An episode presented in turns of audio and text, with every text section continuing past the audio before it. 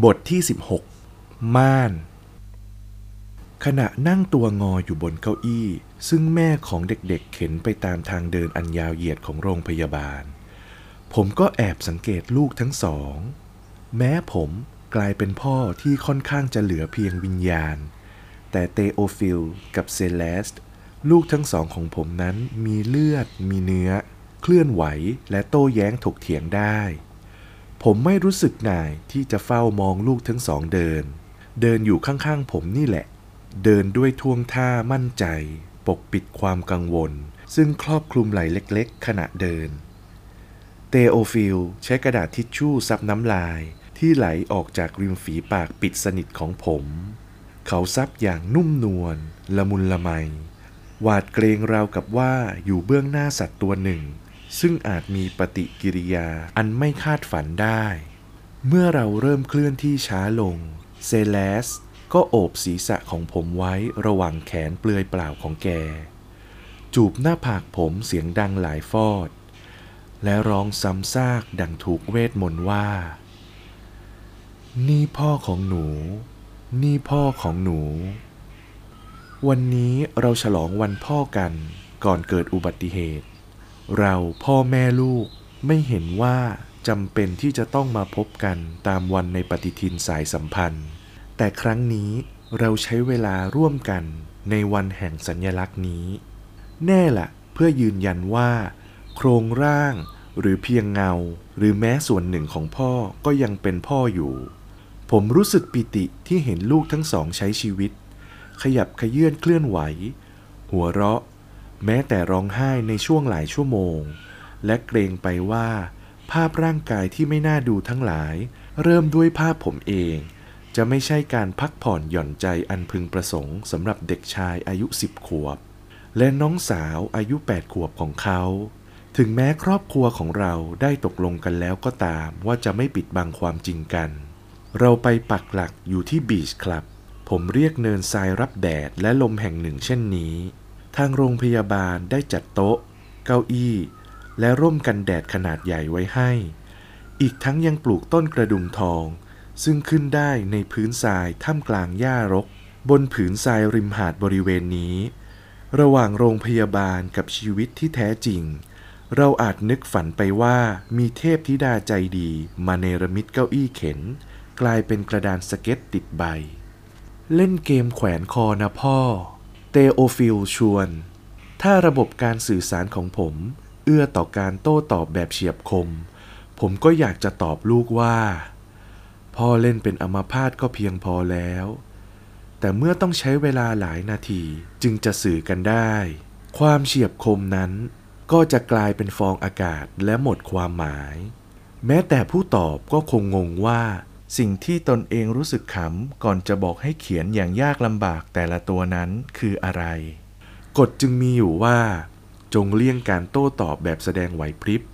ถ้อยคำที่ย้อนไปมาเหมือนการตีลูกกลมๆ กระทบกำแพงนั้น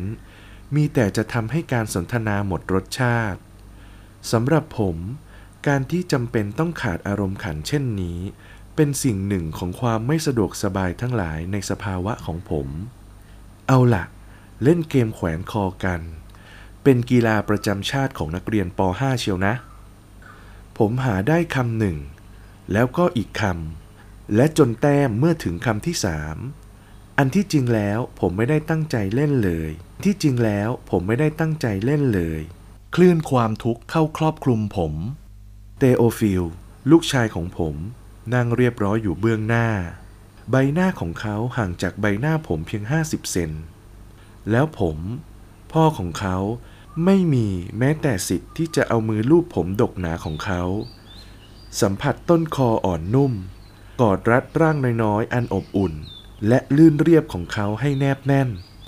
จะให้พูดว่าอย่างไร มันเหี้ยมโหดอายุติธรรม สุดจะทนทานหรือน่าสะพรึงกลัวกันแน่ ทันใดผมรู้สึกเหมือนดาวดิ้นสิ้นใจน้ำตาท่วมทนมีเสียงดังลั่น อันเกิดจากอาการจุกเสียด เปล่งออกมาจากลำคอของผม จนเตโอฟิลตัวสั่น อย่ากลัวไปเลยเด็กเอ๋ย พ่อรักเจ้า เขากำลังจะจบเกม ตัวอักษรเพียงสองตัว เขาชนะ ผมแพ้ บนมุมกระดาษเขาวาดรูปเสา เชือก และคนที่ถูกลงโทษ เซเลสต์กระโดดโลดเต้นอยู่บนผืนทราย ผมไม่รู้ว่านี่เป็นปรากฏการทดแทนหรือไม่ ตั้งแต่การเลิกเปลือกตาไม่ต่างจากการยกน้ำหนักสำหรับผม เซเลสกลายเป็นนักยิมนาสติกตัวยง หนูน้อยทำหกสูง หกศอก ลังกาหลัง ลังกาหน้า ตลอดจนกระโดดสูงท่ายากได้คล่องแคล่ว ราวกับแมวในรายการอาชีพต่างๆ ที่ลูกสาวของผมคาดไว้สำหรับอนาคต เธอเพิ่งเพิ่มอาชีพนักกายกรรมไต่เชือก ต่อจากครูนางแบบชั้นนำและเจ้าของร้านขายดอกไม้ เมื่อเห็นว่าการกระโดดโลดเต้นของเธอดึงดูดความสนใจผู้คนที่บีชคลับ หนูน้อยนักแสดงผู้สามารถของเราก็เริ่มต้นร้องเพลง ขณะที่เตโอฟิลรู้สึกสิ้นหวังอย่างแรง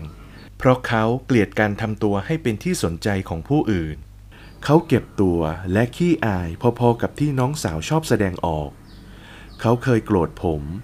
วันที่ผมขอและได้รับอนุญาตจากโรงเรียน ให้เป็นผู้ตีระฆังในวันเปิดเทอม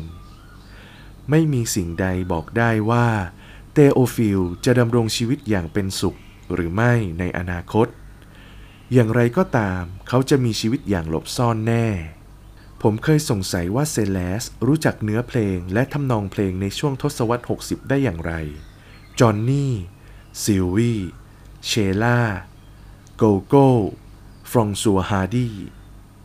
ไม่มีนักร้องดาวเด่นคนไหนในยุคทองนี้ตกหายไป นอกจากเพลงดังซึ่งเป็นที่รู้จักกันดีของคนทั่วไปแล้ว เพลงมาตรฐานอย่าง 500 miles ที่ริชาร์ดองโตนีขับร้อง และยังส่งเสียงวูดรถไฟข้างหูของเรายืนยงต่อมาอีก 30 ปีเซเลสก็ร้องเพลงยอดนิยมในอดีต ซึ่งฟื้นความหลังทั้งหลายได้หมด ตั้งแต่ครั้งที่ผมไม่หน่ายเปิดแผ่นเสียง 45 รอบของโกลดฟรองซัวบนเครื่องเล่นสมัยอายุ 12 ขวบของผม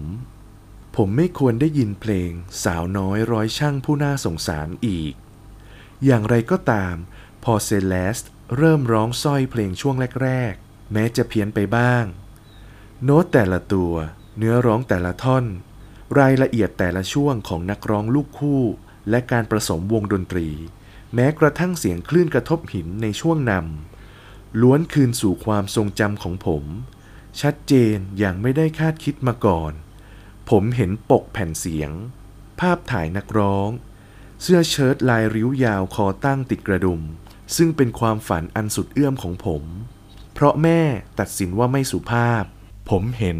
แม้กระทั่งบ่ายวันพฤหัสที่ผมซื้อแผ่นเสียงแผ่นนี้จากลูกพี่ลูกน้องคนหนึ่งของพ่อผม ชายร่างใหญ่ใจดีผู้นี้มีร้านเล็กๆ บริเวณใต้ดินของสถานีรถไฟดูนอตเขาฆ่าบุหรี่สีน้ำตาล มวนเปลือกข้าวโพดที่มุมปากเสมอ เปล่าเปลี่ยว เดียวดายบนชายหาด สาวน้อยร้อยช่างผู้น่าสงสาร เวลาผ่านไปผู้คนก็สาบสูญ แม่จากไปก่อน จากนั้นโกโก้ ถูกไฟฟ้าดูดตาย ลูกพี่ลูกน้องใจดีของพ่อ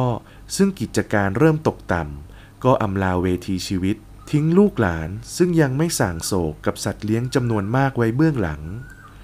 ตู้เสื้อผ้าของผมเต็มไปด้วยเสื้อเชิ้ตคอตั้งติดกระดุม ผมเข้าใจว่าร้านขายแผ่นเสียงได้กลายเป็นร้านช็อกโกแลต เนื่องจากรถไฟไปเมืองแบร์กออกจากสถานีรถไฟดูนอร์วันหนึ่ง ผมอาจจะขอให้ใครสักคนไปดูว่าจริงหรือไม่ แจ๋วจริง ๆ เซเลสต์ส่งเสียงดัง แม่ ผมไม่ชอบเตโอฟิลบ่นกระปอดกระแปดทันทีห้าโมงเย็นแล้ว เสียงระฆังซึ่งโดยปกติผมฟังเหมือนเสียงเพื่อน บัดนี้กลับกลายเป็นเสียงบอกความตาย ด้วยเราจะต้องแยกจากกันแล้ว ลมหอบเม็ดทรายขึ้นปลิวเล็กน้อย ทะเลถดถอยไปไกลจนกระทั่งมองเห็นคนที่ว่ายน้ำเป็นเพียงจุดเล็กๆ สุดขอบฟ้า ลูกๆไปยืดแข้งยืดขาบนหาดทรายก่อนจะเดินทาง ซิลวีกับผมอยู่ด้วยกันตามลำพังเงียบๆ มือของเธอกุมนิ้วที่มิอาจเคลื่อนไหวของผมไว้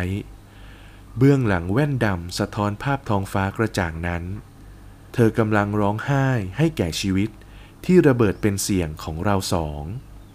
เรากลับคืนสู่ห้องของผมเพื่อลาจากกันจากห้วงลึกของหัวใจเป็นครั้งสุดท้าย เป็นไงบ้าง เกลอแก้ว เตโอฟิลใส่ใจใคร่รู้ เกลอแก้วลำคอตีบตัน สองมือแดงเพราะถูกแดดเผา กระดูกก้นกบแทบจะหัก ด้วยนั่งเก้าอี้นานเกินไป แต่วันนี้ทั้งวันของเขาช่างวิเศษยิ่งนัก แล้วเจ้าทั้งสองเล่าหนุ่มสาวของพ่อ เจ้าจะเก็บร่องรอยใดไว้จากการท่องเที่ยวไปในความโดดเดี่ยว ไร้ขอบเขตของพ่อพวกเจ้า พวกเขาจากไป รถคงจะมุ่งสู่ปารีสแล้ว ผมเฝ้าพินิษภาพที่เซเลสต์ พิ่งวาดมาให้ ซึ่งนำขึ้นติดผนังห้องทันที เป็นรูปปลาสองหัว มีขนตาสีน้ำเงิน รอบดวงตาและเกล็ดหลากสี สิ่งน่าสนใจในภาพนี้มิใช่รายละเอียดที่กล่าวถึง แต่เป็นเขาโครงที่เหมือนเครื่องหมายไม่รู้จบทางคณิตศาสตร์อย่างน่าประหลาดใจ แสงแดดส่องสว่างเข้ามาทางหน้าต่างเป็นช่วงเวลาที่แดดแรงจะตกลงบนหัวเตียงของผมพอดี ในความตื้นตันขณะลาจาก ผมลืมส่งสัญญาณให้พวกเขาปิดม่าน คงจะมีบุรุษพยาบาลสักคนโผล่เข้ามาก่อนที่โลกจะดับ